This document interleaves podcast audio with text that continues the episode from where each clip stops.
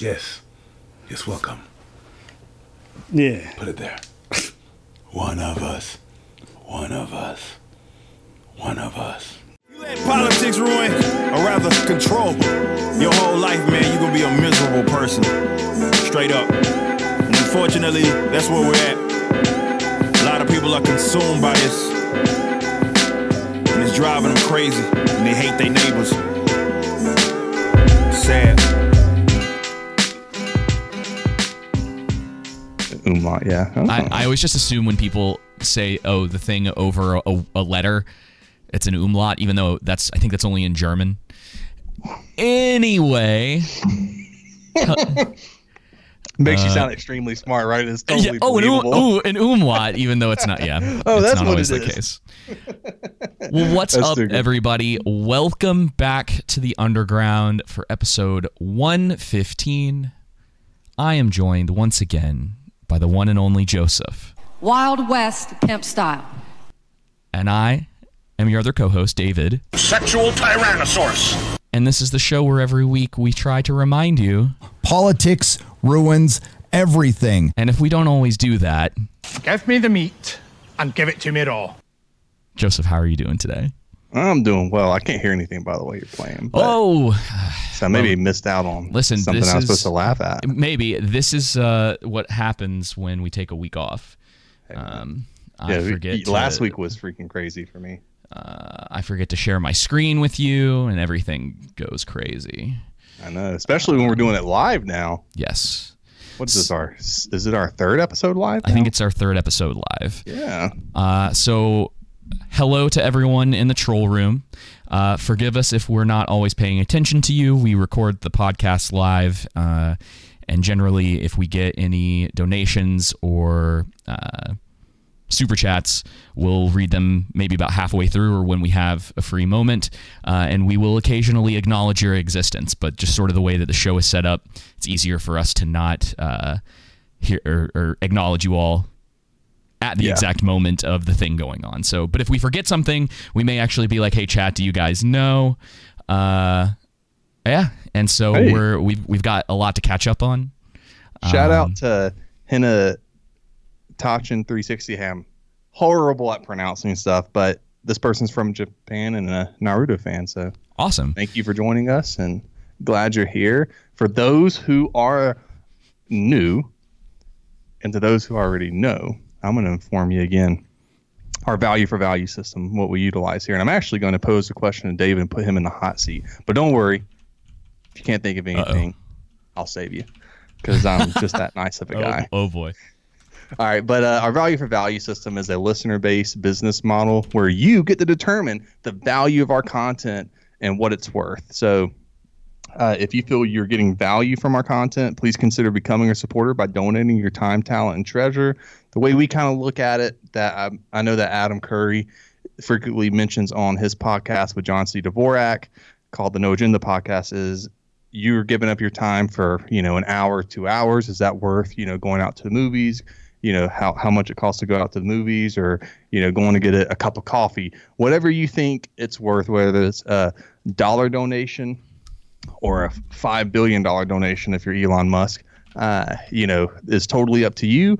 But basically, you can donate by your time, talent, and treasure. Time meaning any effort you put into improving or developing our content or sharing it. Talent meaning any skills you possess that you want to contribute to help us develop our platform. So, some examples can be artwork for podcast episodes or branding design or editing. Any talent you have, not limited to those. And then uh, treasure. So, your treasure can be a, you can pay off, you know, do a, a one off amount donation or you can do a re- reoccurring contribution for the value you think our service is worth. And our goal with, you know, we are pushing the monetary donations because we would like to keep our content on YouTube ad free so that, you know, you don't have to worry about any advertisements when you look at, you know, view our videos and our content. So, but if the value ends up not being there after we're, you know, been doing this for, I don't know, long, whenever we decide, uh, then, and we have to, you know, monetize our channel uh, so that we can get revenue and, and increase the quality of our product and that's the way y'all choose you want to support us that's okay. The best ways you can also support us outside of a monetary donation is through downloading our podcast episodes liking and commenting and engaging in the troll room sharing our youtube page and just any of our content as well.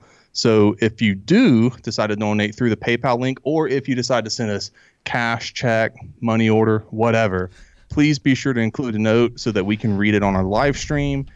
And your donations, again, keep our content advertising advertisement free. How you can make the donation is you can click the direct.me link you'll find in the description and also in on our homepage. It's uh, the click this for everything link, and it's also in our about me section as well. And there you'll find our PayPal link, our Bitcoin wallet, uh, address, and as well as our obviously YouTube. You're on YouTube right now, but Odysee, TikTok, Instagram, and Twitter links. And donors of less than $100 will automatically become producers of the corresponding episode. Donors of $100 and above will automatically become associate executive producers of the corresponding episode. Donors of $200 and above will receive the executive producer credit for that episode.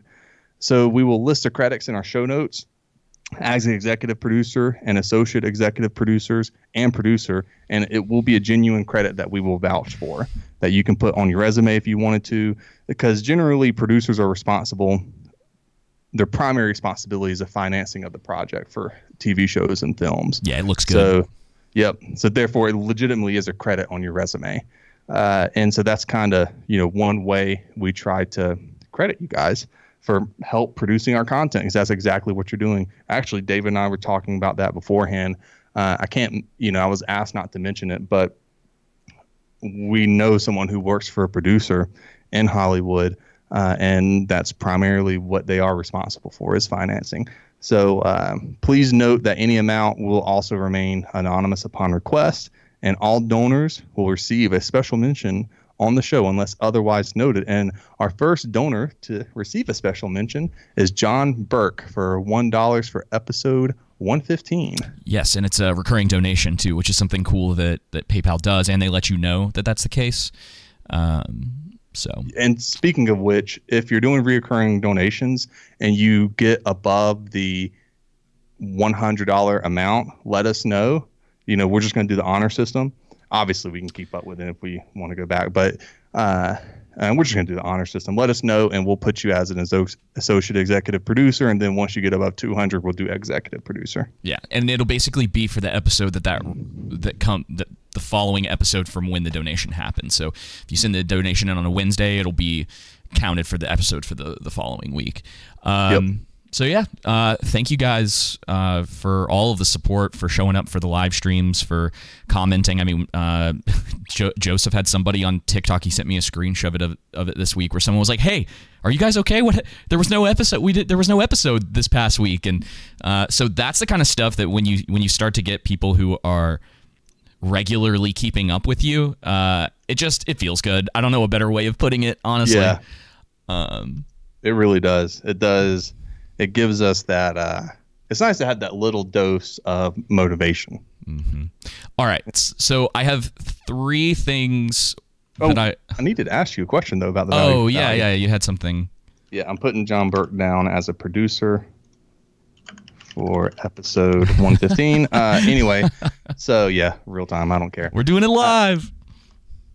Uh, I need to clip What would you that. say is a return on investment for people who donate. Because you know one of the things ROI? that we, yeah it's well that's what that's what the value for value is for. So the value that you receive from whatever we're doing we're asking for either time talent or treasure in return. So if you don't if you it, you know the, the, economy sucks right now. Everyone knows that. Um, so if if for instance your monetary isn't the, the way that you can go about it um, supporting the show by what uh, No Agenda calls hitting people in the mouth, which is essentially letting them know about the show, uh, mm-hmm. sharing content, sharing clips, um, sharing videos that we post, or just sharing the podcast from whatever you happen to be using for your podcast uh, service. Which one of these days, now that we're live streaming and we have a lot of other people who are coming in specifically to to to listen and watch during the live stream.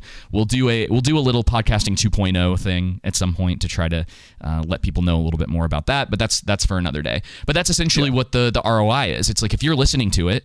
Uh, and and you're like, I like this. I'd like to support these guys, and you do a recurring donation of five dollars, ten dollars, whatever you think.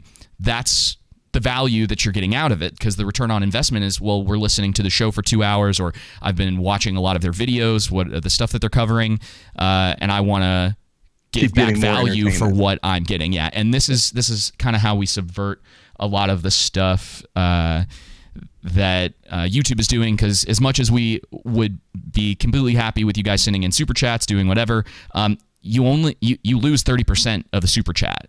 Uh, whereas with PayPal, even though we, and I'm going to talk about it a little bit when we talk about ISOM number one, mm-hmm. or I kind of get my first thoughts on that. Um, PayPal for now is a decent way for us to get the set up. We're not making the kind of money that like Eric July was, where they're going to go after him or they're they're going to see like this million dollars in his account and you know attempt to crack down on him because they think they can take advantage of him.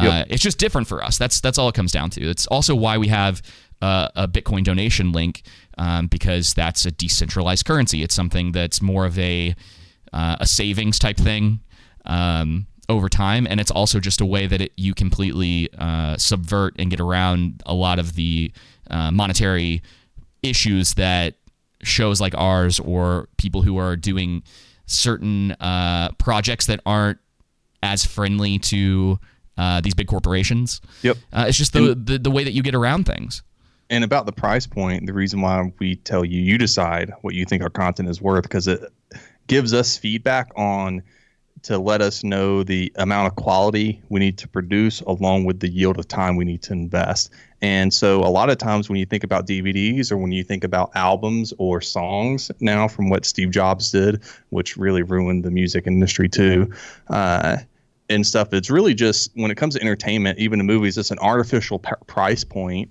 that people have been forced into to where like you know maybe for you know House of the Dragon for example, I'd be willing to spend thirty dollars to watch that uh, instead of for the Rings of Power I wouldn't spend a dollar to watch it.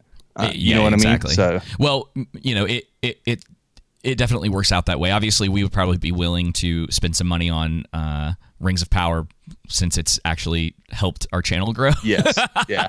Despite how terrible I just meant like if we didn't have the channel, if I was just you know casually viewing. Right. All right. Well, let's let's jump into it uh, with a show. Let's we've talked we've talked enough about our value for value system.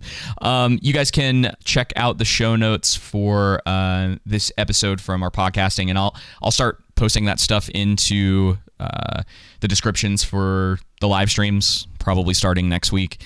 Um, anyway, uh, I wanted to, to cover a couple things before we get into the meat of our our show because there were i I've been playing catch up recently on a lot of stuff. Um, now that Rings of Power is starting to. Uh, we, you know, we've only got one more episode of that, and House of the Dragons Yeah. only got three, two more episodes, nine and Two ten. more episodes. Yep, Man. nine and ten. Uh, I uh, a couple things. Um, I'm still trying to get you to to watch some of this, and I'm hoping maybe down the line we'll actually be able to do some live stream slash videos about it. Okay. Uh, I watched Everything Everywhere all at once last week. Um, it's the best movie that I've seen this year. Um, Almost watched it yesterday. It is. I would but I say decided to watch this DC superhero pet movie Yeah. on HBO because I just didn't want to think about anything. um i uh I I always find it really funny because I don't mean to constantly dote on movies that come out of A24 because I feel like it's kind of uh, it- like there are people who find that to be kind of pretentious or whatever. Yeah. But they're the only production company, well, maybe not the only one, but they're one of the only production companies that's greenlighting interesting projects, even if they suck, right?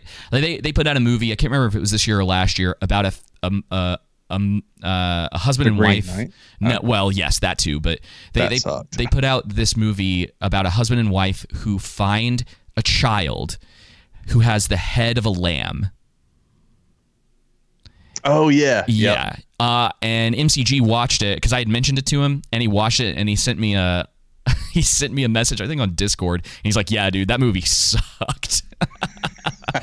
um, but they've also done a, they've done a lot of stuff that, that people really like. A lot of people really like Hereditary. Um, they did The Witch, which is one of my my favorites, and it's from uh, Robert Eggers, the same guy that did. Uh, the Northman this year, uh, which was another really good movie. It also happened. I'm pretty sure The Northman was it. an A24 movie as well. Um, so it's not on purpose. It's just you know when you have certain things that show up, certain types of movies that show up that do interesting things, they do different things, or they take something like multiverses and they make it work better than Marvel does. Yep. Eh, you go, oh, all right. And they're actually I'm trying new things too. dude. It's know? it's hilarious. It's probably That's why, like, even with the Green Knight, even though I thought it, they did a, it, it wasn't, it wasn't good. I at least have respect for them because at least they're trying to be different. Not, Yeah, not for yeah. the sake of being different, but they're trying to. It's not like I'm just going to create something different and that's it. But they're attempting to actually do everything well. yeah, it's it's creative. Um, it's one of the funniest movies that I've seen this year, um, and maybe even in recent history. Just like all of the situations and the way that they handle the different multiverses that are involved in this. And I, I was, I was, uh, I was talking to my barber today actually, and I was telling him about it. And every time, and I think I told Tyler this too. The way I've, I've been trying to explain it to people is that it's, it's a family drama surrounded by like a multiverse sci-fi story because the whole thing is is very centered on this uh, this Chinese family, and they own a um, a laundromat. And there's all the I won't I'm not going to spoil anything really, but there's Better all not. of uh, there's all of these different um, uh, interactions that are going on with each of the main characters' family members. So her husband, her daughter, and her father are I think the three major uh, other major characters.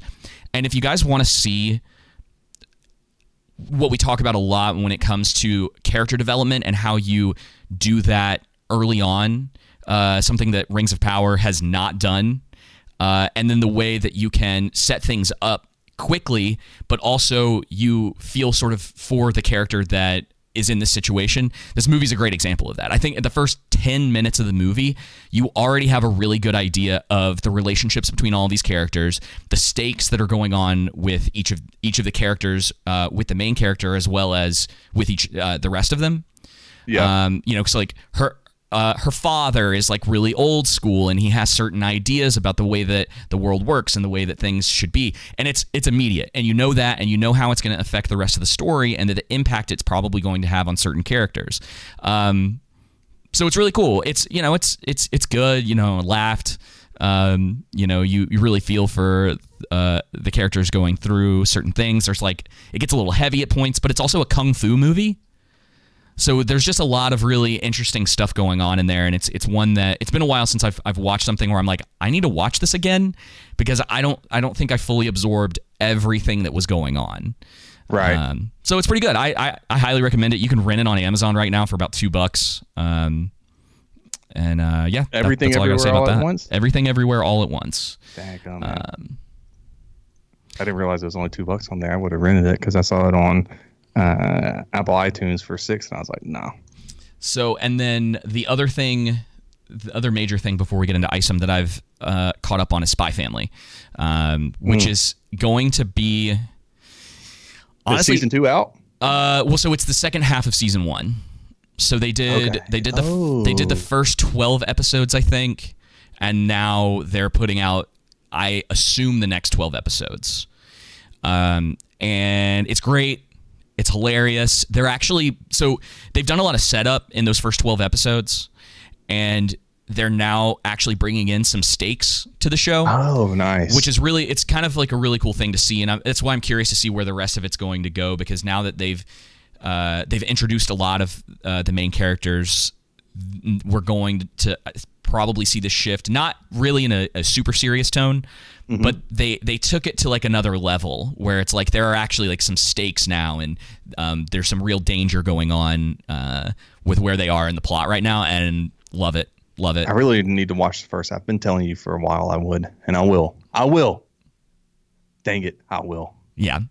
Uh, animation is really good. Otherwise, David's gonna kill me. Y'all won't ever hear from me again. Um, they introduced the dog and the dog and the little girl. Uh, Lord, y'all, Anya, is that right? That's right. No, no, I thought on was it Anya the killer assassin lady? No, no, that's that's The female that's uh your. Then Um, yeah, it is on. Yeah, you're right. It's Anna. Uh, Yeah, someone I in the troll editing those clips. so. Someone in the troll room will remind me if I got her name wrong, but I'm pretty sure it's Anya. Um, th- so the dog can see into the future, and she can. Oh, is this? Am I spoiling things? I'm sorry, y'all. I, I maybe. Crap, I already said it. Come on, David. Jeez. But it's it's such a good. It's hardly Tell a spoiler. David how mad you are at him by donating Yeah. fifty dollars to our show right Uh, now. it's I won't spoil I won't spoil anything for for the new part of the season other well now that I said that but the dynamic between the dog and her is great and the the it's really funny to have a voice actor playing the dog and just going borf all the time because that's how it barks um I, I'm yeah I'm gushing over the show. It's gonna be really hard. Oh perfect. Yeah it is Anya. Um it's gonna be really hard uh, deciding at the end of the year. Now obviously House of the Dragon isn't over yet.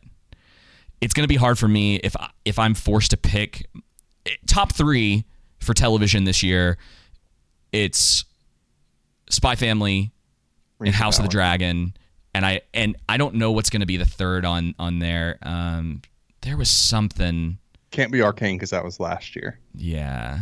Um anyway, I've got to I got to sit down and like think about it a little bit more, but if I was forced to try to pick an actual ranking of the the top 3, I think I have a really hard time between House of the Dragon and Spy Family right now.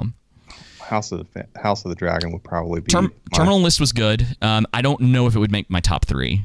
Yeah. Um, I agree with that. I will say though that they did. I watched the movie Dog this past week on Amazon that has Channing Tatum in it. Terminal List is way better. Way better. But I am glad at least the dog didn't. Never mind. I'm not going to spoil it, but I almost did.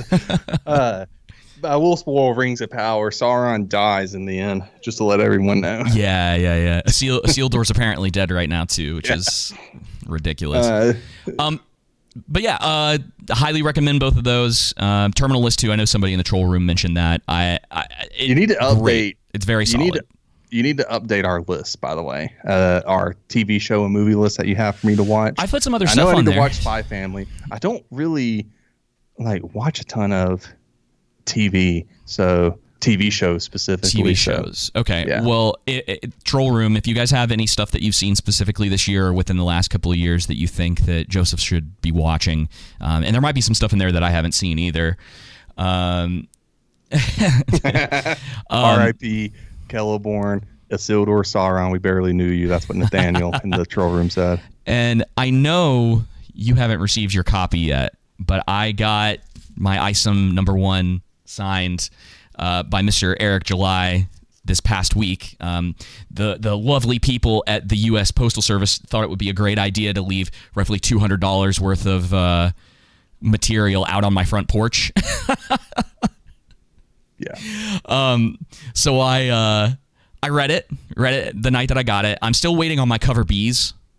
Uh, my signed cover He B's. dies in the end, doesn't he? Who? Isom. Uh, no. What? Just kidding. Um, it's it's good. It's a really good setup. Uh, the art is great. Um, I am curious about where it is he- where it's going forward.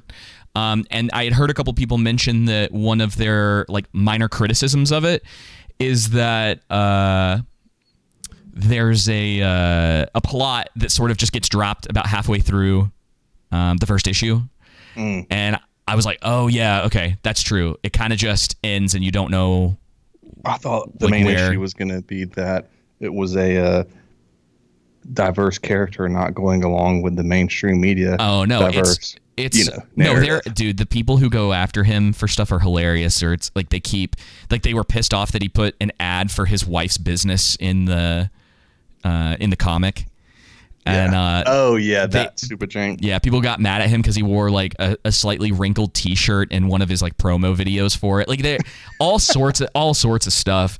Um, but, it's he's good. making Uh, waves. I mean, don't yeah. get me wrong. Everyone's open to criticism, but good criticism. I know for me, uh, I often think about my wife just because uh, uh, she handles things differently than I do, and I thought about post. I didn't on Facebook today, so I'll say it on the live stream instead in case it blows up. Uh, but I thought about posting on Facebook today. Is it the political season yet to where the Democrats get mad at everyone who is diverse but doesn't go along with them, and then the Republicans prop them up as being their saints?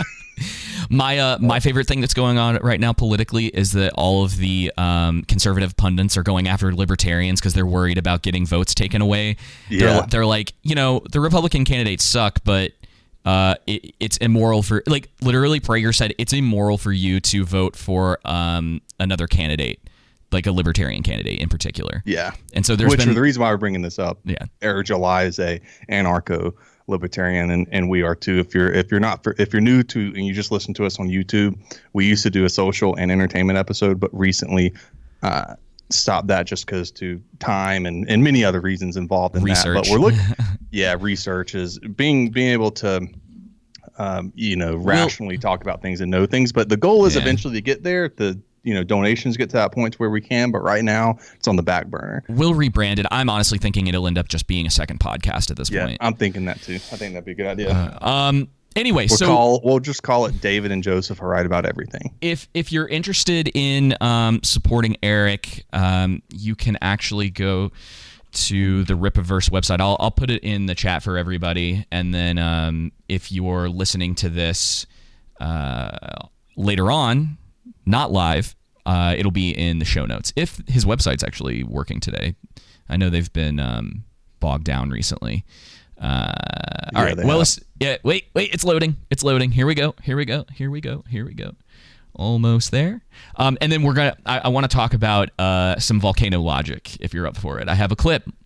We haven't Yes. done we haven't done clips in a while, so, I, I have a clip. So when we reviewed the episode, I was right that it doesn't work that way. Just to let everyone know, I just knew. I was like, I don't think. I think there needs to be, uh, you know, more pressurization for water. Water can ex- make a lava erupt, right? Volcano erupt, but it doesn't really Sure. work the way that they showed it. they just dump a massive river in Mount Doom. Yeah. I- and, and even that, man, it's like it's not even the dumbest thing about that No. episode. It's that all of those people survived. Um, and I I, really overlook that. It was just for me. It was the shockwave that emanated. Emanated. I'm sorry. Did you just did you just say that you could overlook an eruption not wiping out an entire group of people? No, no. I can overlook the water causing the Oh, okay, eruption. okay. but it was a shock wave and then the pyroclastic flow to the face everyone received. But you know, Tolkien never said they couldn't withstand that, David. So Uh, yeah, exactly. that's so the logic we're using these days. I, I found this clip because I, I had told some people I would look into sort of the logic behind what was going on with that. I and you know we get that that complaint a lot of the time. Well, it's a fantasy series; they can do whatever they want. It's like, well, there has to be some. There still has to be logic to the world that you've created. well, Um, stop right there. Okay. I'll put it how Tolkien put it. You have suspension of disbelief, and then you have secondary belief. Secondary belief would be dragons. We all know dragons aren't real, but within the world, it's real and makes sense. Suspension of disbelief comes in when, as you pointed out in our review on the Rings of Power, these are going to be my own words, paraphrasing what Tolkien said, that we're humans, we understand things as humans. If you're going to put things that are inherent to your fantasy world that follow physics and logic and things like that, then it has to be consistent. Or, like, for example, if a hundred, if everyone in you know your universe can live when a falling 15 feet, right? But then the one person comes by and he falls 15 feet and he dies. You need to explain that. Or like everyone who falls 15 feet dies, but then one person comes along and he lives. That Sure. needs some explaining, right? It's the same thing like with the cloud in the last episode, the pyroclastic uh, cloud of ash, lightning, fire, so on and so forth. You need to explain why some people are able to live and some people can't, because that's Yeah. going to kill most people. Then you have other problems that arise, such as the dragons and Balrogs, etc. So it just it takes it also away from the tension and the stakes, because yes, it's fantasy, but that doesn't mean you can just do whatever you want to Yeah. to get yourself out of poor poor writing, right? So I went to the most famous and popular uh, event of a volcano eruption in history, I would say. um, that is pretty similar to what was going on in the show. It's about a three minute clip, and I, I just wanted to play this for everyone so that they can get an idea of uh, what what actually happens when a volcano erupts and you're that close to it. The Roman city of Pompeii, first century AD. I'm pretty sure this is An uh, vibrant and copyright free. hub near Naples, with Mount Vesuvius We'll towering over the city. you're gonna get. Inactive for centuries, the I'll people of on the Pompeii had no fear of the great volcano. But deep inside Vesuvius, molten rock had been leaking from the Earth's crust. A thick plug of rock in the volcano blocked its exit. And explosive pressure slowly grew Hey, pause that. Yeah. Go back to that image real fast. What the this one? Yeah, that's what's known as a caldera, and a caldera. Um, Mount Doom is not that. Just for those idiots that keep telling me on the video on TikTok that the Eagles could have just dropped it off. Mount Doom isn't a caldera where you can just go over. Okay, play it. That's sidebar. Right, right, right, right. Like what? Yeah, what what we were given in Rings of Power in particular, it exploded out of the top. It, it was a volcano. That's you know. Explosive pressure slowly grew inside.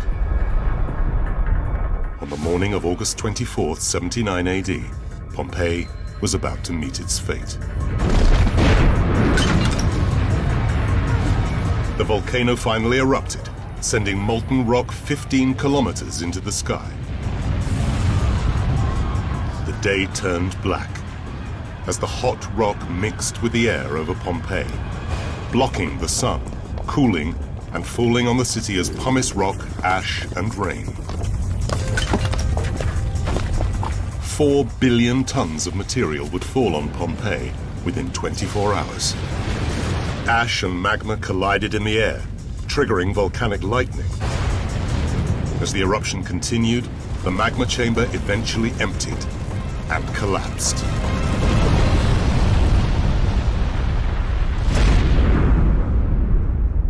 The first pyroclastic surge towards Pompeii begins. These are ground-hugging avalanches of hot ash, pumice, and volcanic gas that rush towards Pompeii at 100 kilometers per hour. It's about 60 miles an hour, give or take. when I looked it up. The first surge falls just short of the city. But asphyxiation from toxic gas and ash killed many. H2S being one, probably the primary. 16 hours after the first eruption, the volcano column completely gave way. Pyroclastic waves smashed through houses,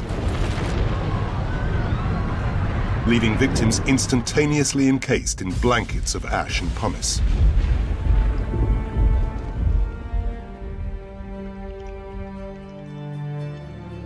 The city and its people were frozen in time.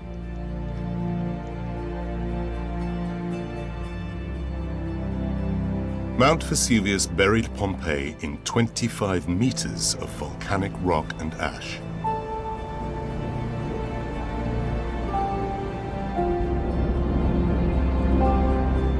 Pompeii was rediscovered by accident over 1500 years later in 1594. Right. So all, all, all of that to be said, uh, no one would have survived that.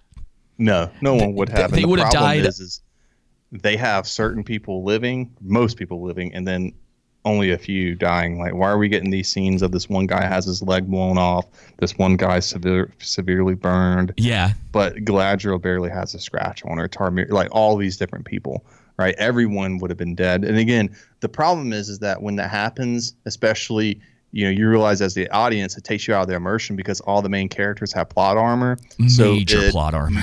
it messes yeah it messes with the tensions and stakes and that's something as a writer you got to be able to understand and adapt What would you call uh, Bronwyn's ability to constantly look like she just left the uh, the salon? What kind of armor would that be?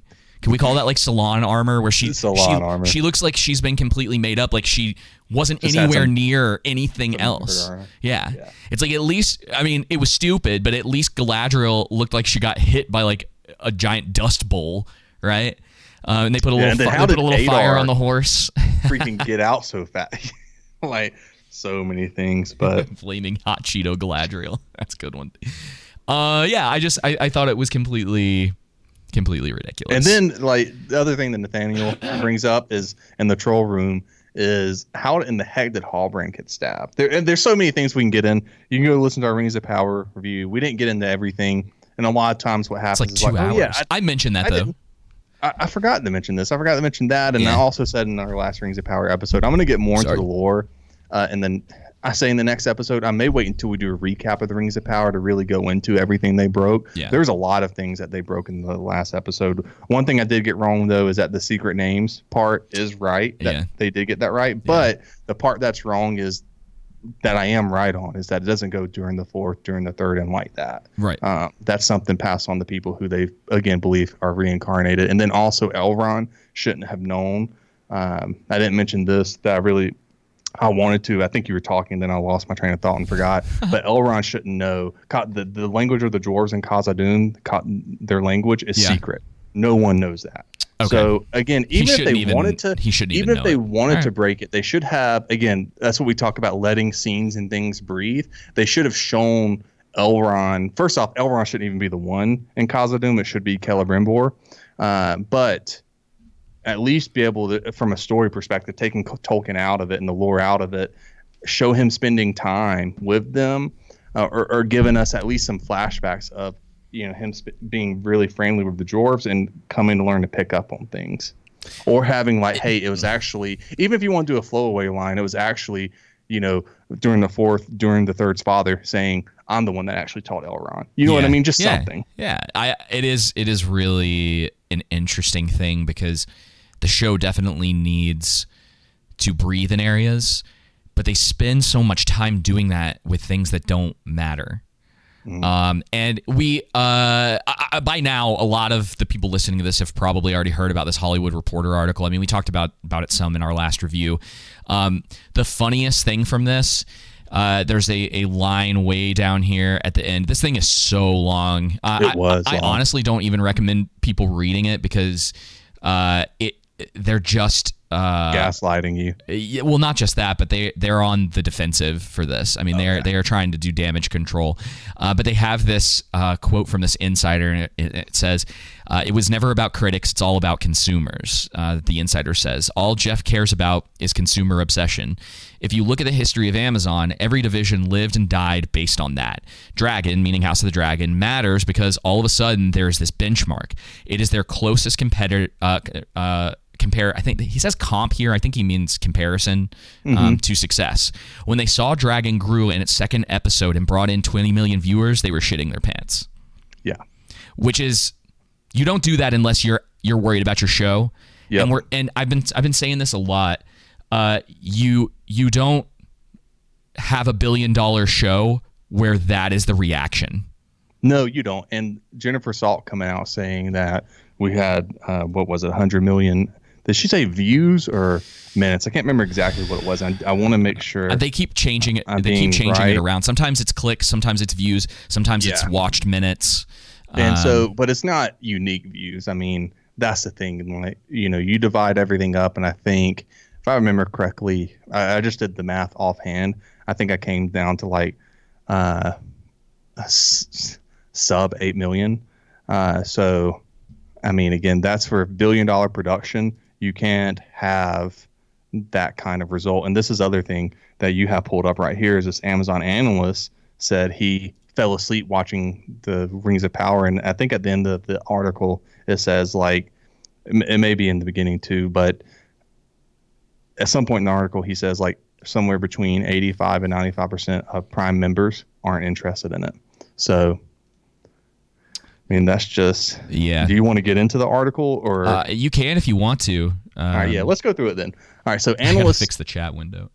Keep going. Amazon analyst Tom Forte was already concerned about the performance of the company's Lord of the Rings TV show, but After he watched several episodes, he became even more worried about the $1 billion project. this is what he said quote, and I quote, we fell asleep during our first viewings of episode one. I wanted to do, bro. Completely understand. Three and four. So episodes one, three, and four, they fell asleep. And I've not watched episode five yet due to a combination of not enjoying the first four episodes and a busy schedule. AKA, that's really bad. So he's an analyst at DA Davidson, uh, and he wrote this is what he wrote in a recent note to the investors. The show is Amazon is hinging everything on this production. Uh, so it's really interesting to me, like given the stakes, why Amazon again because we got into it last week. It's because they're yes men, the showrunners, and you know there's a reason why they didn't you know uh, send Peter Jackson the scripts and ghosted him. There's a reason why they chose to do a second age show without really having the rights of what they needed when they shouldn't have. That's their problem. They intentionally did that. They didn't do that by accident. They wanted to because they wanted to craft their own postmodernist vision into Tolkien, right? Yeah. And so, uh, the as we have said before, Bezos famously said we wanted, uh, demanded that the company come up with an answer for HBO's Game of Thrones mega hit, and that's really narrative wise exactly like Game of Thrones. Again, it's not necessarily you can't do that, but you better do it well, and they haven't. So. Uh, Lord of the Rings has been met with poor user reviews online. They've come up with the myth of review bombing. And it's funny because that's only ever viewed one way, not the other way, like positive review bombing. The reality is, if you just have a crap show, people are going to call you out on it. And it's not like people just doing it just to hate are going to be outweighed by people who like it. Because you and I, I mean, we we've talked about it before. We don't have the most positive outlook when things get announced from Hollywood because of how bad the writing's been. We typically approach everything in a pessimistic lens, including House of the Dragon, especially yeah. coming off Game of Thrones season six through eight, especially uh, season eight. And so, you know, we thought this season, we thought House of Dragon was going to be terrible. I, Uh, yeah, I thought it was gonna.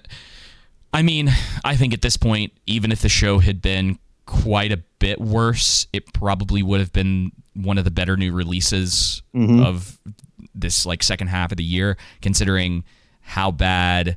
Well, I- can't really speak for Andor because I haven't gone back to watch it since its first three episodes. I just I can't bring myself to right now. It, it, it was. I just don't really it was care. Too I'm just kind of yeah. That I'm has a lot to do with in it. Star Wars.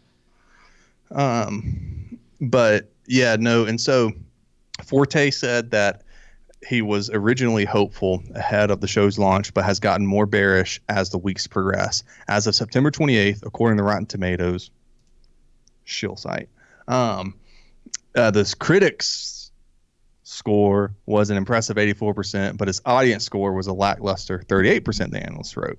Going into the launch, he expected the audience score to start low, as hardcore Tolkien fans were likely to be the first to watch it and likely to be the most critical, then improve over time as more casual fans got involved, but that hasn't happened. Nearly one month after its September 1st launch and five episodes in on an eight episode season, the audience response, as measured by Rotten Tomatoes, is far worse than we initially expected, as suggested by the critics' warm reception. Uh, and is not improving as we had initially anticipated. In a statement to Insider earlier this week, Amazon said that the series continues to be the most watched show worldwide on Prime Video, breaking all previous reviewing records. An Amazon spokesperson previously, t- previously told Insider that audience reviews on Rotten Tomatoes have been unfairly lowered by a review co- bombing campaign orchestrated by malicious online actors. This occurs when users intentionally try to lower a movie or show's audience score in bad faith. Myth. In the case of The Rings of Power, some fans ridiculed the series for including characters of color. which it's it's so funny because and and Mahler said this, and I thought this was a very like apt way of of putting it. Um, uh, w- uh, hang on, I want to make sure I get this right. Uh, he said that when your show is good, even if you're uh, upset about certain casting situations, e- because we we know that they're they're not doing it with altruistic intentions. Mm-hmm. If the show's good, like House of the Dragon is, you go, well, that's not the way that I would have done it, but the show's so good, I don't really care. Yeah. And when it makes sense within the world too, that where they do it in a plausible way, Yeah, right? sure. Again, that comes with being genuine about it. And as we know, Hollywood, it's amazing to me how people fall for this fake altruistic bullcrap from Hollywood Yeah. when these are the people, the reason, the very freaking reason why the Me Too movement part, the very freaking reason why, you know, uh, for a long time, it was hard for, you know, any anyone who didn't tote the It- main line to get roles, right? You want to know something uh, funny? Whether regardless of your skin color, your gender, your orientation, your religion, your creed, your politics, you, if you didn't tote, it, w- it was just really difficult because of these people. So Yeah. now all of a sudden they're like, oh, we're just gonna do this lazy thing of just whatever swapping to, you know, seem like we have good intentions. Where if they really were, you'd see more things coming from uh, you know, Asia, Africa, South America, so on and so forth with genuine intentions. Like I, most all of us, I mean, we can, we've done it before. I'm not going to do it again. We've gone through movies that we've enjoyed, that most people have enjoyed, that have been big box office hits too of other cultures. And we all enjoy that. It's okay for a movie or TV show to have an all black cast, all white cast, all Hispanic, Asian, whatnot, right? one of our biggest com- one of one of my biggest complaints with Avatar: The Last Airbender is why am I seeing these white actors on the screen? They're Asian in the source material. That's what I want to see because that's who I've come to know, right? And that's kind of what it involves, like taking taking the politics bullcrap out of it. When there's a, a character that has been written a certain way for so long, regardless, if you want to say a character that's been progressive or he's or he or she's been conservative for their entire history. Then when they make the show, they're like, we're going to take this progressive character and now we're going to make them uh, conservative because we love Trump and we think he's the best, right? Or we're going to take this conservative and we're going to make them a progressive character because we love Biden, we think he's the best, or whatever bullcrap you want to say. Then, generally speaking, that should be met with ridicule. Yeah, yeah. Um, somebody in the troll room mentioned uh, uh, Encanto, which I haven't seen, um, but I I like. Uh, oh shoot, the name of it slipped my mind. The one with the that, that's based on Day of the Dead, um, with the the little boy and he he ends up in the afterlife. Uh, Balto. Balto. No, that's about a dog in Alaska. Balto. It just sounded like something that would be it's, uh, animated me. Oh my gosh. The troll room will have to remind me of the movie that I'm talking about. Anyway, it's it's really good. It's a really good movie. You know, it's about family. You we talk about this all the time. Coco, thank you. Uh, it it's oh yeah, that was a great movie. Yeah. And uh, what's the other one with the? Uh, oh man, that it broke all the uh, iceberg. What's that? Freaking Anya and Ti- Elsa. Titanic. no, Anya and Elsa, the Disney movie. Oh, you said it's Uh, an iceberg. Uh, yeah, no. Uh, It's what's it's, it called? It's Frozen. Frozen. That's it. Uh, no, it broke all those records. En- Encanto. That's what it's called. Um, but yeah, I- it, it, uh, Coco's a great example because the the movie is about family, and everyone can. Oh, okay, I won't say everybody. Some people have really bad families, uh, but you can you can appreciate what that movie is getting across because family is a thing no matter where you come from no matter your ethnicity or what part of the world. Um, and even if, if you don't you can kind of like feel for the movie anyway because you're like man it would be great to have that kind of experience have that kind of family have the, the that that thing going on. Um, so yeah it's it's what we talk about all the time. But yeah that that one was um, Coco in particular is one that I think about. It's funny that like a, a lot of the time animated stuff seems to be able to push those those boundaries really well. And it's like we were talk we've always talked about that if if you want to do uh, an an ethnically diverse uh, movie, uh, use the culture from from that. Yeah. Uh, don't don't make another 12 years a slave movie. Make something with the with African folklore in it. And it doesn't have to be like a heavy thing, right? It can have um it can be a little more subtle. It Yeah, can be a modern right. modern take on certain things. I mean, you look at what what Marvel's done with a lot of the North Norse mythology, or what a lot of people have done with Norse mythology. You could even what God of War did with Greek mythology and now Norse mythology. Um, they they kind of made it their own their own thing. They took those elements, those things that were really cool about it, even if they were changing a lot. Especially like God of War, like obviously Mm-hmm. isn't isn't an accurate portrayal of, of a lot of that because they're they all die. Uh, but yeah, it's it's really cool. It- it- it's quite comical too because they're like instead of creating a work from a non-white person, we're just going to take this work this white person did, just shoehorn in these characters that fit our mold. And when you Right. have like the Rage of Dragons by Evan Winter sitting there, right there for your taking, but Evan Winter, I'm sure you know you, the money would be nice, but Hollywood's writing is terrible. So I don't know. Get the people who did House of the Dragon, only sell it to them because Well, I don't yeah. want them to ruin your work. But you also you see you can you see what can become of something when the you know someone like George is involved in House of the Mhm. Dragon where it he's the one kind of making the changes and whether you agree with them or not um, the show is good man uh, it uh, again I, I still we got two more episodes of this season uh, Yep. so I'm not I'm not quite ready to to give like a final judgment on it uh, but yeah I I, I think that it's just kind of stuff that we, we constantly talk about where it's it's like there are ways that can do it but it, it will not happen one because there hasn't been enough of a push uh, in Hollywood for it because they're not going to listen. They're not listening to us, and not in that sense. Yeah. Um, there are some people who have pushed for those kind of things. Like we talked about a while back when um, uh, Bel Air came out, and there was a, a black uh, woman who is a director, and she was asked. She basically was just asking the question, like, where is the Black Indiana Jones? Where's our MacGyver? Where you know, just those stories that not a not MacGyver who is of a different ethnicity, but where is like a brand new story that ha- it, it has um, so the Those same sort of elements to it. traditions, uh, yeah, as Indiana Jones, those pulp action movies, right? I mean, Shaft, Shaft is kind of cl- close to what you get for something like that, but that falls into some of that blaxploitation, which isn't necessarily looked upon, uh, Right. v- in, in a good light.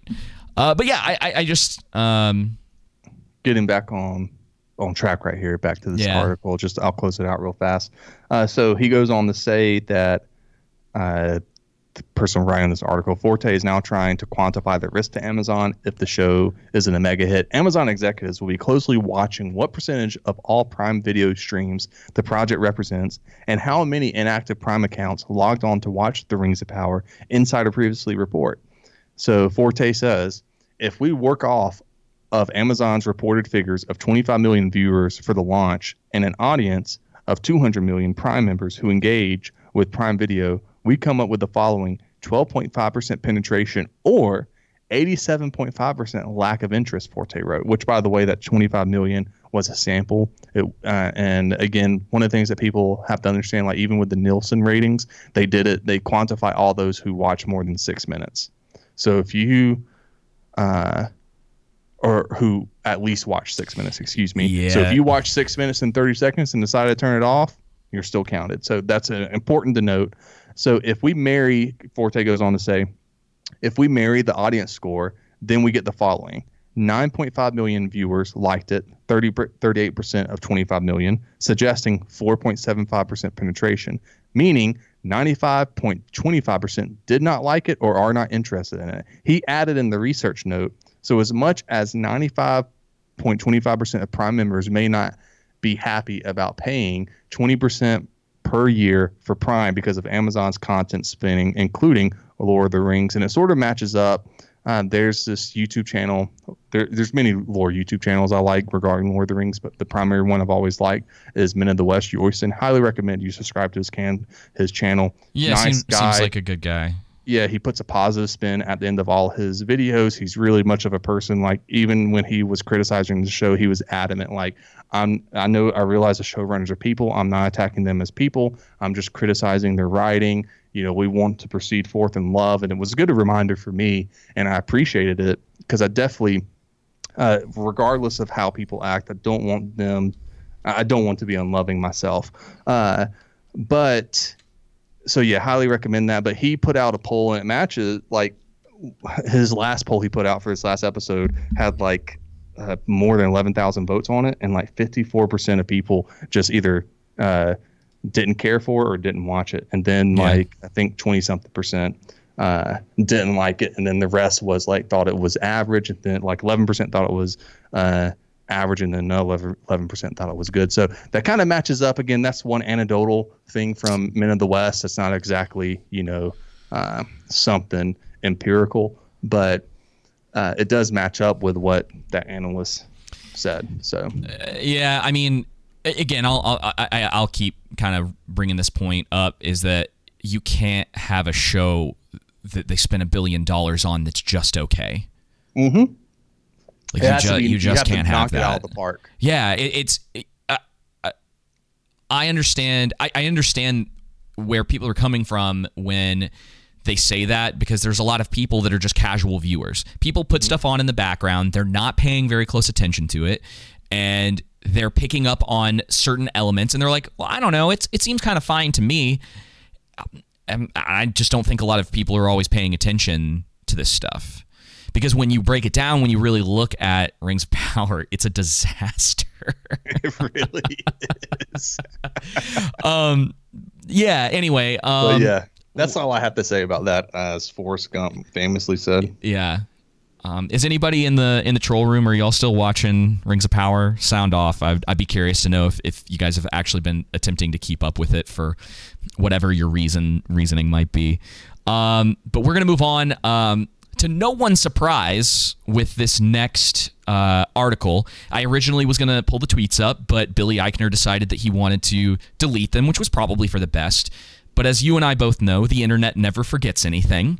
Um, and Bounding into Comics, one of the, the places that, that kept up with this, uh, kept all his tweets. Um, so if you guys aren't aware yet, Billy Eichner, who uh, is famous for man on the street stuff, that's the only stuff that I know him Yeah. from, really. I, I'm sure there's some other things that he's done, but he, he he wrote and I think produced this this romantic comedy that came out a couple weeks ago ago called Bros.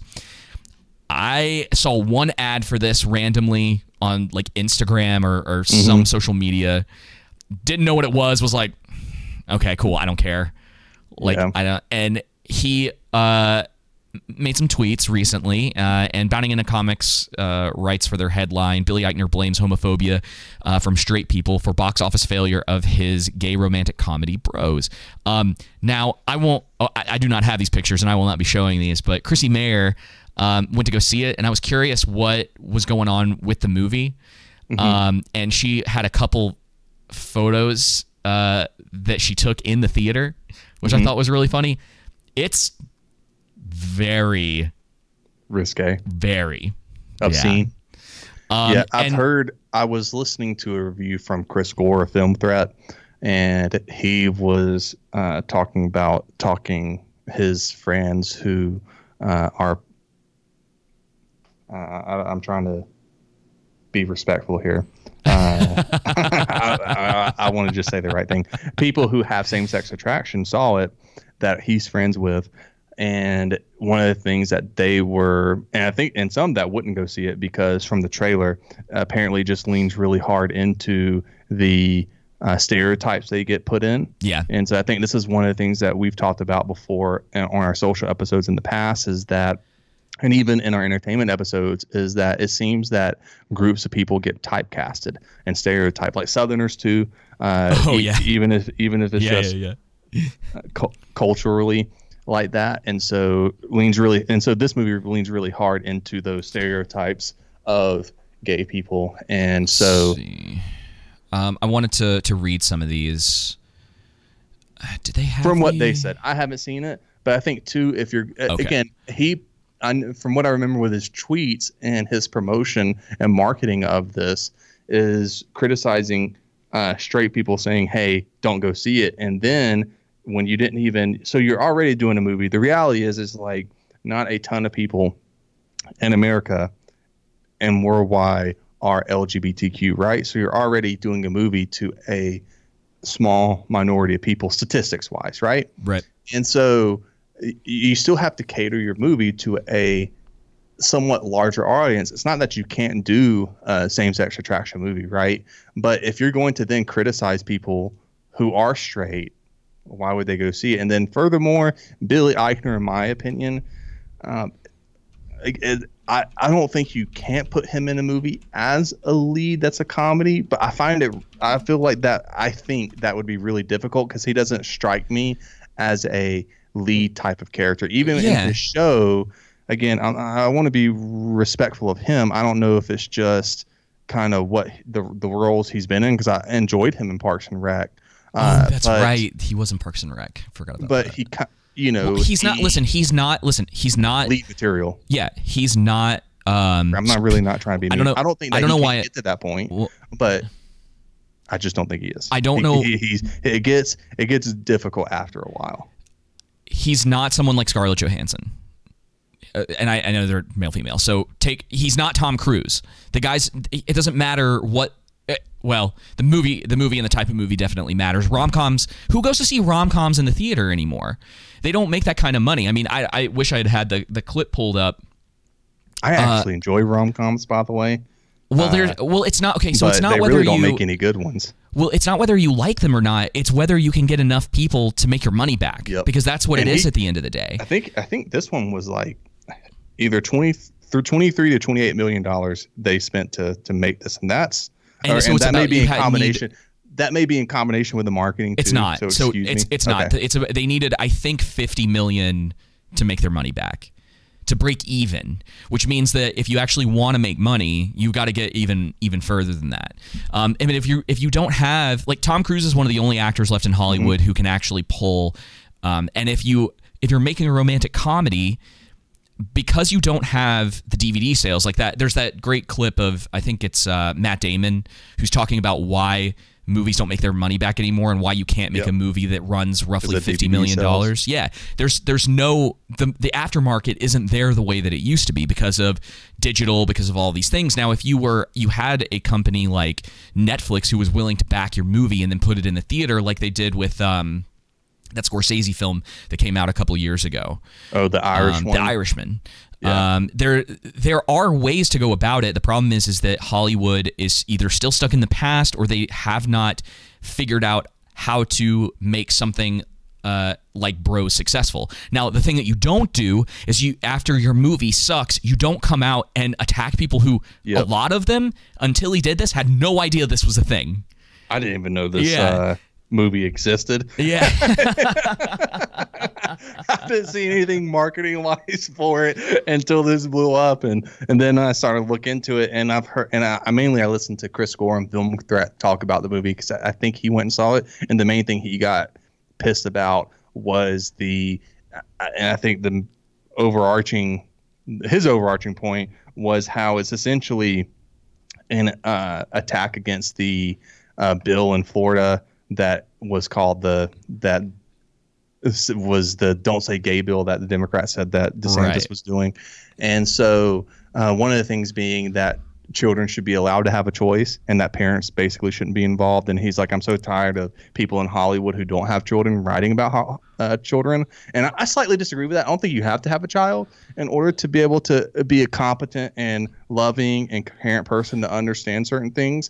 Again, I've never been a person that think, thinks that you specifically have to experience something in order to understand it. Although I do agree that you know it does help you gain a certain level of understanding with other things. You know what I mean? Sure. Yeah, you have you have more insight, but Yeah. you can definitely look upon a situation. It's kind of like the same thing that we get dra- like when people are like, uh, what, what's the term that they use? Like real critics or like professional Yes. critics. We we get you know, well, thank goodness. And it's like, what does that even mean? And so when you're talking about a conversation and, and you can see things from a certain point of view or you listen to certain people and you're like, okay, I like what they have to say about this. I agree with that person on this this, but maybe I disagree here. And you had enough conversations with um with uh, with people who who are parents. You know, um, I've got a, a, a good buddy of mine um, who occasionally listens to the show.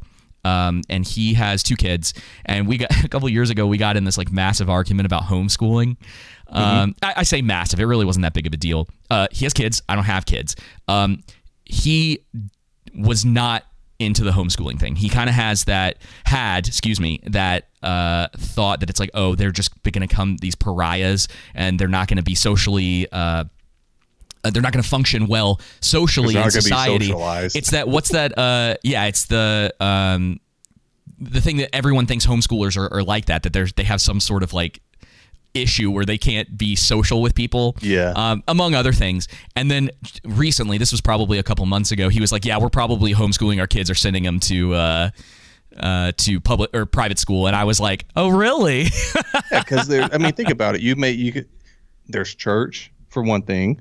There's uh, the friends and other family you have to socialize. There's many. There's there's also with homeschool too. From what I know from some friends who've been homeschooled, they kind of have their own uh, school system checked into, and so I think this. You know, for those who know us, we know at the end of the day, we're going to trust individual people over the government because You the government case by case. is looking after their best interest. yeah. So, yeah. Oh man. Um, but uh, anyway, I haven't even read. rom-coms, by the way. Always be my maybe on Netflix is a good one. Just throwing that out there. Have I seen that? Oh, is that the? Okay, sure. I liked it. Uh, the only ones that I've liked in semi-recent history are um, Crazy Stupid Love, uh, which was about ten years old at this point. Crazy And, Stupid Love um, is good. I, I really actually I, I like that movie quite a bit. And then um, I'm I'm still I need to go back and watch it again. But 500 Days of Summer was uh, very impactful for me around the time that came out. I have uh, I know you really like Twilight too. Oh, big fan Uh, of Twilight, especially um, the uh, the animatronic Renesmee. The have you seen that? Yes. Do you know what I'm talking we, about? We talked about I- it on the podcast. You I want to. It. I'm. Br- I'm You've gonna already pull done this it. up. You showed it on. Yeah, it, um, do- it doesn't matter. People, it, it, that how many episodes ago was that? Um, t- see, Twilight. What's that other? uh, uh, Robot. What's that other rom com that has? Uh, it's an all Asian cast. That's not right. Ah, Twilight. That's really that was really popular. I don't know if it was on Netflix or if it was just a. Renesmee. Here we go. You know what I'm talking about? Troll Room. Help me out here. Uh, the doll deemed too creepy for Twilight. Here we go. Chuckesmee is one of the most grotesque animatronic babies. Look at that thing. Come on, no one was gonna believe that's the baby of Robert Pattinson and Kristen Stewart. But she could pass for Rosemary's baby. Hey guys, I'm Patrick Jones for Oh, Buzz I don't. 60. I don't want to Some hear believe this guy that's talk about baby- this. This is the. This is what we're. this is it though, y'all. Um, I'm. s- I'm sorry. You have. Uh, will They now have nightmares for the rest of your life. This is what they thought was. You know. Okay. This is such a good point too. You know how we've talked about uh, the in- incompetence of people working in this industry. Mm-hmm. This is a prime example of it. Hey, I will defend Twilight by saying at least they st- stuck faithful to the books, unless uh, unlike Rings of Power. Oh, I so would you've much read them? rather. Yeah, yeah, I did. multiple, multiple, multiple times. I have them. I have right behind the camera is my Stephenie Meyer dedication wall. Oh, is it? Yeah, I don't. Yeah, no, but uh, from what I've heard, um, it uh, was uh, really faithful to the books. So, I mean, obviously everything uh, makes changes, but from people who have read them like the back of their hand. But yeah, the other movie I was thinking of, Jake, thanks for pointing it out, was Crazy Rich Asians. Yeah. So let me read let me read a couple of these uh, these tweets from Billy Eichner and we'll move on. So Okay. he says last night I snuck into in and sat in the back of a sold out theater playing Bros in LA. So it's like it's LA. Yeah, right. No, it's it's definitely it, that's the thing is like yeah, LA if it's going to be sold out somewhere, it's going to be LA. You remember Um, that uh, meme I industry. sent you with "Let's fight somewhere empty" and it's Uh, Goku and yeah, Vegeta is in the Bros theater. So good. Uh, the au- audience I audibly laughed at work. The audience howled and laugh uh, with laughter, start to finish, burst into applause at the end, and some were wiping away tears as they walked out. Um, uh, okay, Uh, yeah, he's, he's probably going a little above and beyond. It was truly magical. Really, I am very proud of this movie. Now, uh, one of the things that's interesting about this is like it's a bubble. This is a bubble tweet. You you live in LA. LA is your target audience for a lot of this. Of course, this is going to be some of the reaction that you get. Um, he says Rolling Stone already has Bros on the list of best comedies of the 21st century, which it's Rolling Stone. They have they've lost all credibility at this point. Um, what's also true is that at one point a theater chain called Universal and said they were pulling the trailer because of the gay content. Uh, America, F yeah, et cetera, et cetera that's just the world we live in. No, that's the zip code that you live in. Um, unfortunately, even with glowing reviews, great Rotten Tomato scores, uh, an A CinemaScore, which doesn't mean it. None of this means anything. These these are your these are your industry insiders. Like getting good reviews from the people that are in and among your bubble. It, that doesn't mean anything. Um, Literally, shills. Very definition. yeah, he says straight people, especially in certain parts of the country, just don't show up for bros. Yeah, man, because it's not targeted towards them. It's not your target audience. Yeah, Um, and, and pause it right there. By the way, when I say shills, that's not something we like to say lightly on here. We don't like to call people that, but that's the literal definition of it. What Billy Eichner is talking about. Yeah, um, and it's disappointing, but it is what it is. That's the end of that one. Bro, uh, everyone who isn't a homophobic weirdo should go see Bros tonight. So this is where it's like, dude, it's a rom com. Now, now, Joseph, who are rom coms generally targeted towards? Women. do you think most women now we talk about people wanting to see themselves in movies all the time right let's take the notebook Mm-hmm. women are going to be attracted to a movie like the notebook because of the main characters and them being able to put themselves into that role as like a fantasy thing Right. right you would probably agree with that Yeah. so Yeah. how are they going to do that with a ma- a gay male rom com? Right. You've already you you you It's a really niche audience that you're attracting, right? So it, again, women aren't, but I'm talking about making a um, a rom com specifically about two gay men instead of two gay women, and you know, trying to attract it that way. Yeah. Although I, I, Well, I don't even know- two gay women. They probably market that towards men anyway. So oh it, it probably would have done better because yeah men might have actually gone out to see something like that. yeah, because we know in in the world how men generally view that. Yeah, so uh, all, all of this to be said, it's like when you have something as niche as that was, and you move out of LA, and we're talking about you know the Midwest parts of the South, no one's gonna, people aren't gonna go see that. It's not. It doesn't even have anything to do with their sexuality. It's like you're already not going to get them for the rom com, and then you add on uh, the gay romance on top of that. It's like most of them aren't gonna. They don't care. Yeah. It's not. Yeah, it's, you are right. It's It's- it's not something that they're actually going to go see. It's it's ridiculous for him to do this. And then, by the way, he deleted his tweets. And here's the thing that we've learned, and I guess a lot of Hollywood hasn't figured this out yet. Uh, stick to your guns. Yeah, If, just if you, lean into it. Yeah. If, if you're being sincere about the things that, that you're you're pushing, deleting your tweets is it might as well be an admission of like you got it wrong, even though you don't say anything, and it looks bad too when you don't come out and apologize. Now, I don't, someone in the troll room might be able to um, give us a better understanding of this, but or like if he did come out and he's like, hey, sorry for like calling most of the country homophobic or whatever but it, it's it's a interesting situation to see where he deleted it. And the thing that could have been good is if he had come out and been like, "Hey, sorry, uh, I really didn't mean all that." But of course, most of them aren't going to do that. They're going to delete it and try to pretend like none of this ever happened. Um, and it doesn't matter because the movie crashed and burned, so it's the story's pretty much over at this point. Yeah, and it's easy too because I'm gonna put Chuck um, put this back up. It's funny because if this was the opposite and someone criticized uh, people of that community and said their entire movie would have been canceled. All Oh, it would have been yeah, it would have been the the exact opposite. so the double the, the Oh, again not that's that we think people should lose their and be canceled and stuff like that. Yeah. But uh, that's the the double standard is is is, is hilarious and Yeah. ironic. but you're not allowed to do the uh, the oh if it was this then it would be different it's not an argument anymore people are that, people literally don't listen to that anymore Yeah, I know. it's it's, It's something called- that it's what about the what now. yeah the whataboutism Yeah. But but yeah, so that's the whole thing with that.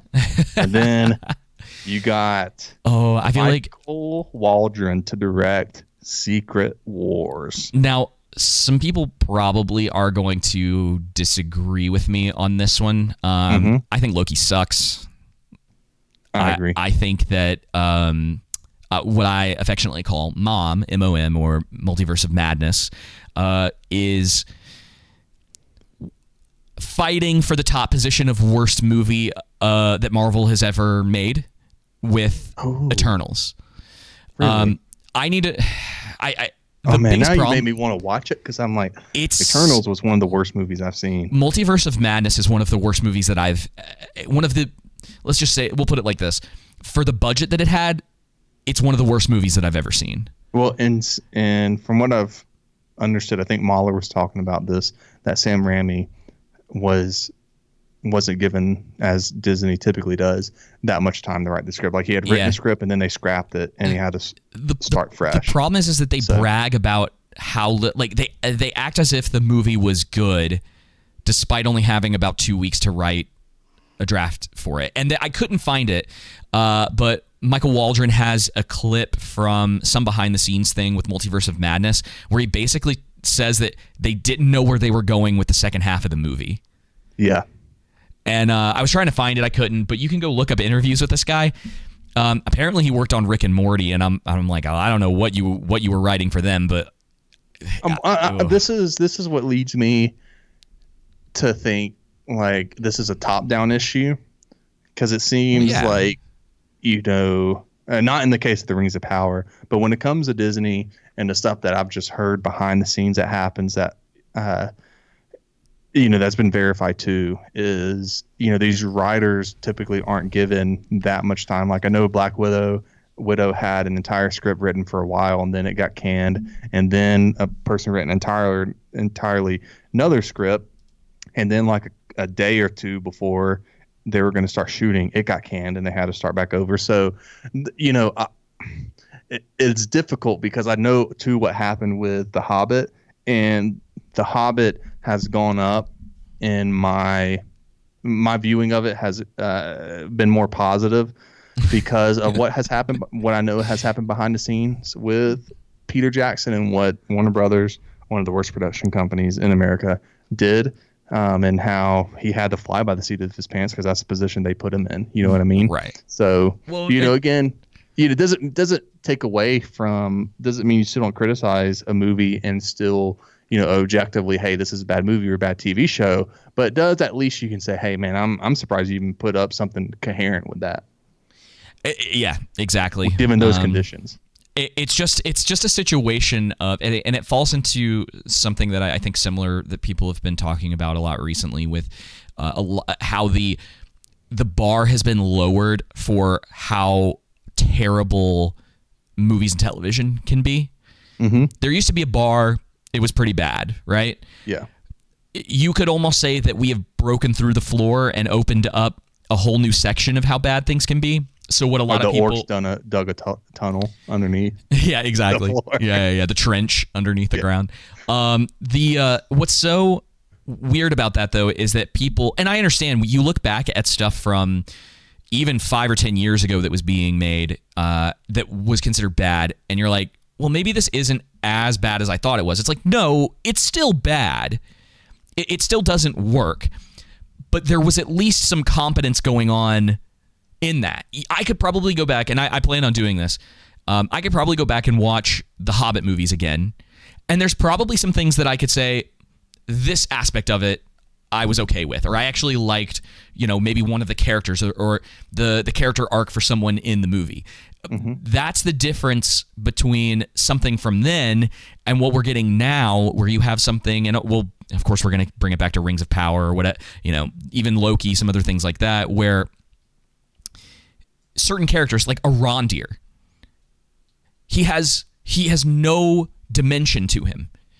He's single. other than he's, Bronwyn his yeah, that's his single well, motivation is right. Bronwyn He had, I, I will. yeah. I, I, I will say this. I think like to if I'm being more kind and generous, like his whole thing of again, it comes back to Bronwyn. Would you say this? Let me ask you this. Would you say that with him? Because I was thinking about him uh, more since our last episode. Arondir? Yeah, Arondir. Would you say too like he stuck around and did you know help the Southlanders because even though they aren't his people, he was trying to do the right thing? Well, if okay, so here here's the thing: if if if Theo turns out to be a son, which seems to be the right case, um, you could at least that is something. Um, I I don't think it changes a whole lot. It, it uh you know gr- uh um Gary oh, this is something that he had said. He he's like, I can't praise the dog for not crapping on the carpet. Yeah.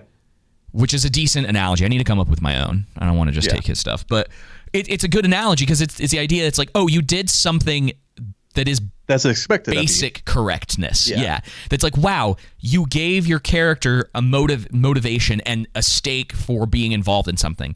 The problem is Rings of Power is about to do its final episode, and we're not aware of that motivation until eight episodes into it. That is unacceptable. Mm-hmm. You have to establish stakes and motivations for characters. You don't bring Right. them up eight episodes in and then be like, well, now when you look back on it, you understand why. And it's like, it's like you need to tell your audience ahead of time. And this is that's kind of a similar thing when we talk about mystery boxes or the small like reveals where it's like oh he'll eventually he'll have his hair pulled back and he'll have pointy ears. It's Yeah. that that kind of stuff that's just it's it's ridiculous. It's not it's not an acceptable way to go about things. You, I, I mentioned it. Um, I think it was in our review for the last episode that uh, they there was an article that was written that was like finally after you know in our in the sixth episode, Rings of Power is worth watching. I'm like Yeah. that's not acceptable. A billion dollar show cannot be worth watching after six episodes. It makes no sense. After six hours of screen time. More, a little more than that. These episodes are like an hour and ten minutes apiece. They oh, are. David, you're, they are you're long. frozen, by the way. I'm not, but you Uh-oh. are. Uh oh. FYI. Can they? But can yeah. you guys still hear me? Yeah, they can still hear you. Okay. I don't know. I don't. Uh-oh. No, I mean, I, can you let? I, I can't hear David because I have the uh, live stream muted. But in the troll room, troll room, if you can hear him, give him a shout. Yeah. Let me. Let me know. Um, Yeah, Yeah. Okay. Why am I frozen? uh. Let's see. Let's Is what it is. see. But yeah, there's there's a ton of issues with the Rings of Power. One of the things we're talking about is again, it. Here's the thing: you can enjoy something that's bad, but still understand it's objectively bad writing. For example, that I go to, this isn't the only m- movie or TV show that I've liked that's objectively bad writing, but The Hobbit. The, the first one I don't think is uh, bad. I think it's you know average to good but the second and third I think is bad writing. And so I don't know, man. You think about that first one, man. That goblin when they get in the uh, in the mountain, they fight the goblins. That really Yeah. just that whole s- scenario. Anyway, but I can still recognize again what I was just talking about, the bad parts of the movie, and understand that, and be like, hey, I still find enjoyment out of it. You you may not, but I do. Yeah. Uh, and there's certain things like also how are you going into the TV show and movie watching it? Are you just turning your brain off? Like I watched the DC Super Pets movie last night on HBO just because I wanted to watch something with a more positive bent to it that I didn't have to think to. I'm not sitting there trying to criticize that movie and and, and analyze it. I'm just I'm not thinking. I'm just watching some dogs that are supposed to be the pets to the famous superheroes. You know what I mean? Yeah. Um, but you know, when it comes to the rings of power, that's at least for me and you. That's not how we're viewing it. Um. I'm trying something. Sorry, No everybody. worries. Oh, oh, oh. I think we're good. Yeah, yeah, we should be good. Uh, Yeah, you're Um, good. But yeah, I um, yeah, I, get- I get what you're saying, man. I, Yeah. I, there is yeah it's it's kind of where when we talk about objective versus subjective um, there's some stuff that's just going to work for people and not for other people and it doesn't necessarily mean it's bad or good. Um, but when we talk about a character being one dimensional like Arondir that's bad. And the way that they've handled writing these characters is bad. And I, I think there is an argument for why the character writing in uh sorry in rings of power is objectively bad and that's Yeah. why you have to take it instance by instance you can talk about different characters and why there, there is nuance to the conversation um, that not everybody is willing to put up with you know what i mean Right. Anyway, um, so yeah, uh, Michael Waldron is going to be writing, uh, the, what is it? The Secret Wars, Avengers Secret Wars, um, which is not good news. it is not good news. You want to talk about you want to talk about failing up. I, it, it makes no sense to me that they're keeping this guy around. Um, again, I think when it comes to some of these massive studios, when you're dealing with Disney, uh, if you're a yes man, if you're willing to do what they want and go in the direction that they want, you can do what. Yeah, you will continue to succeed. Yeah. Yeah, he worked wrote on Rick and Morty. There's other stuff I haven't seen, but Well, he wrote on Loki. here- so here's the yeah. Well, I hated Loki. yeah, Um, I didn't like. uh, Loki can Loki is one of the points that really started to mess with the world building. And it, it's it's the show where everything doesn't matter anymore because if there's infinite universes, you can just continue to bring back characters. He wrote on Doctor Strange Multiverse of Madness. Yeah, he was a head writer. Oh, oh, that sucks. oh well, I mean, again, I think I want to give him the grace. that uh, this is the one benefit of doubt I am oh, going, going to give him. this is it. I did hear that that script was trash, like close to when they were going to film and shoot, and so that has to, you know, Well, sure, Disney Disney is to blame, but he still wrote it. Yeah, and he was I he's imagine that had to be really difficult. This is the, like take uh, I, I brought this up uh, at some Mm-hmm. I bring this up quite a bit, but Edgar Wright was in a similar position and he said, "Yeah, screw y'all." Yeah. He got taken off the project and it was probably for the best. And that is that's the right thing to do. Yeah. But when you're in a position like cuz cuz you can't JD uh, uh, JD was it Patrick JD Mc- Payne and Patrick and McKay. Patrick McKay like they're in a similar position. The only difference is, is that this guy's a writer versus them being the showrunners. Well, they're writers too. Yeah, Um, they were heavily involved in the writing, and they had they had they had plenty. Of time. Yeah, you just don't you don't get any um any mercy from me when you write a terrible script and you're going in all these interviews and you're on the special credit like the special features bragging about why it's good despite the hardships that you went through because you had to rewrite a script in in 2 weeks. It's ridiculous. That's the kind of st- like this we've talked about this before. If you were in any other kind of job, you you wouldn't stick around. Um, I know these movies are like making money, but Yeah, and that's why. I mean, again, I think one of the things that we like to the reason why we like to point this out is so that you know hopefully the goal is is that the writing gets better. We can push things to get better, right? Yeah. until next Monday, guys. Y'all take it easy. Take it easy. Politics ruins everything.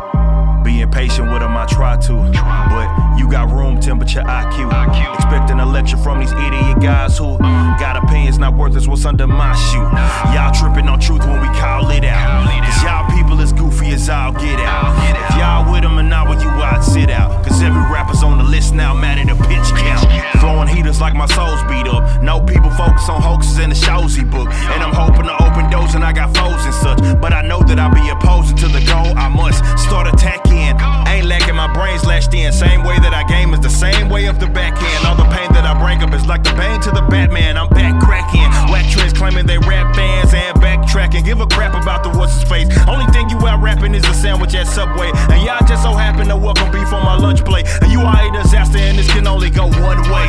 And you steady flashing guns in your music vids. And I know you do it for the fun, but what you doing is abusing every rule. Of course, you can use it quick. You're showing the world you don't know what you are doing, kid. Why would you waste your time when you can be so much more? So much more.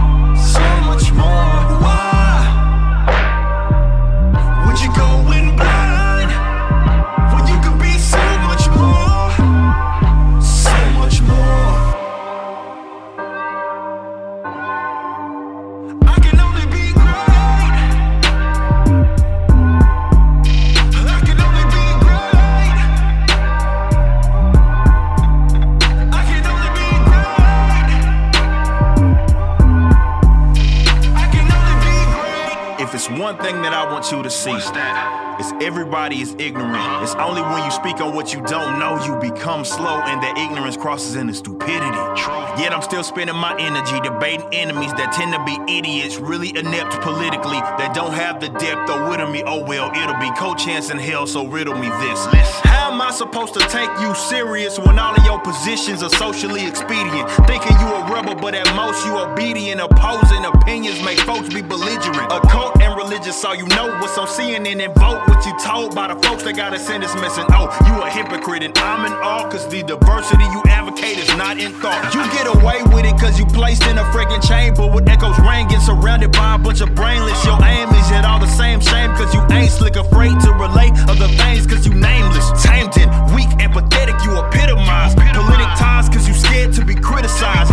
Ancient trick, you ain't say this, you afraid to unplug from the matrix. Basic. Why would you waste your time when you can be so much more? So much more.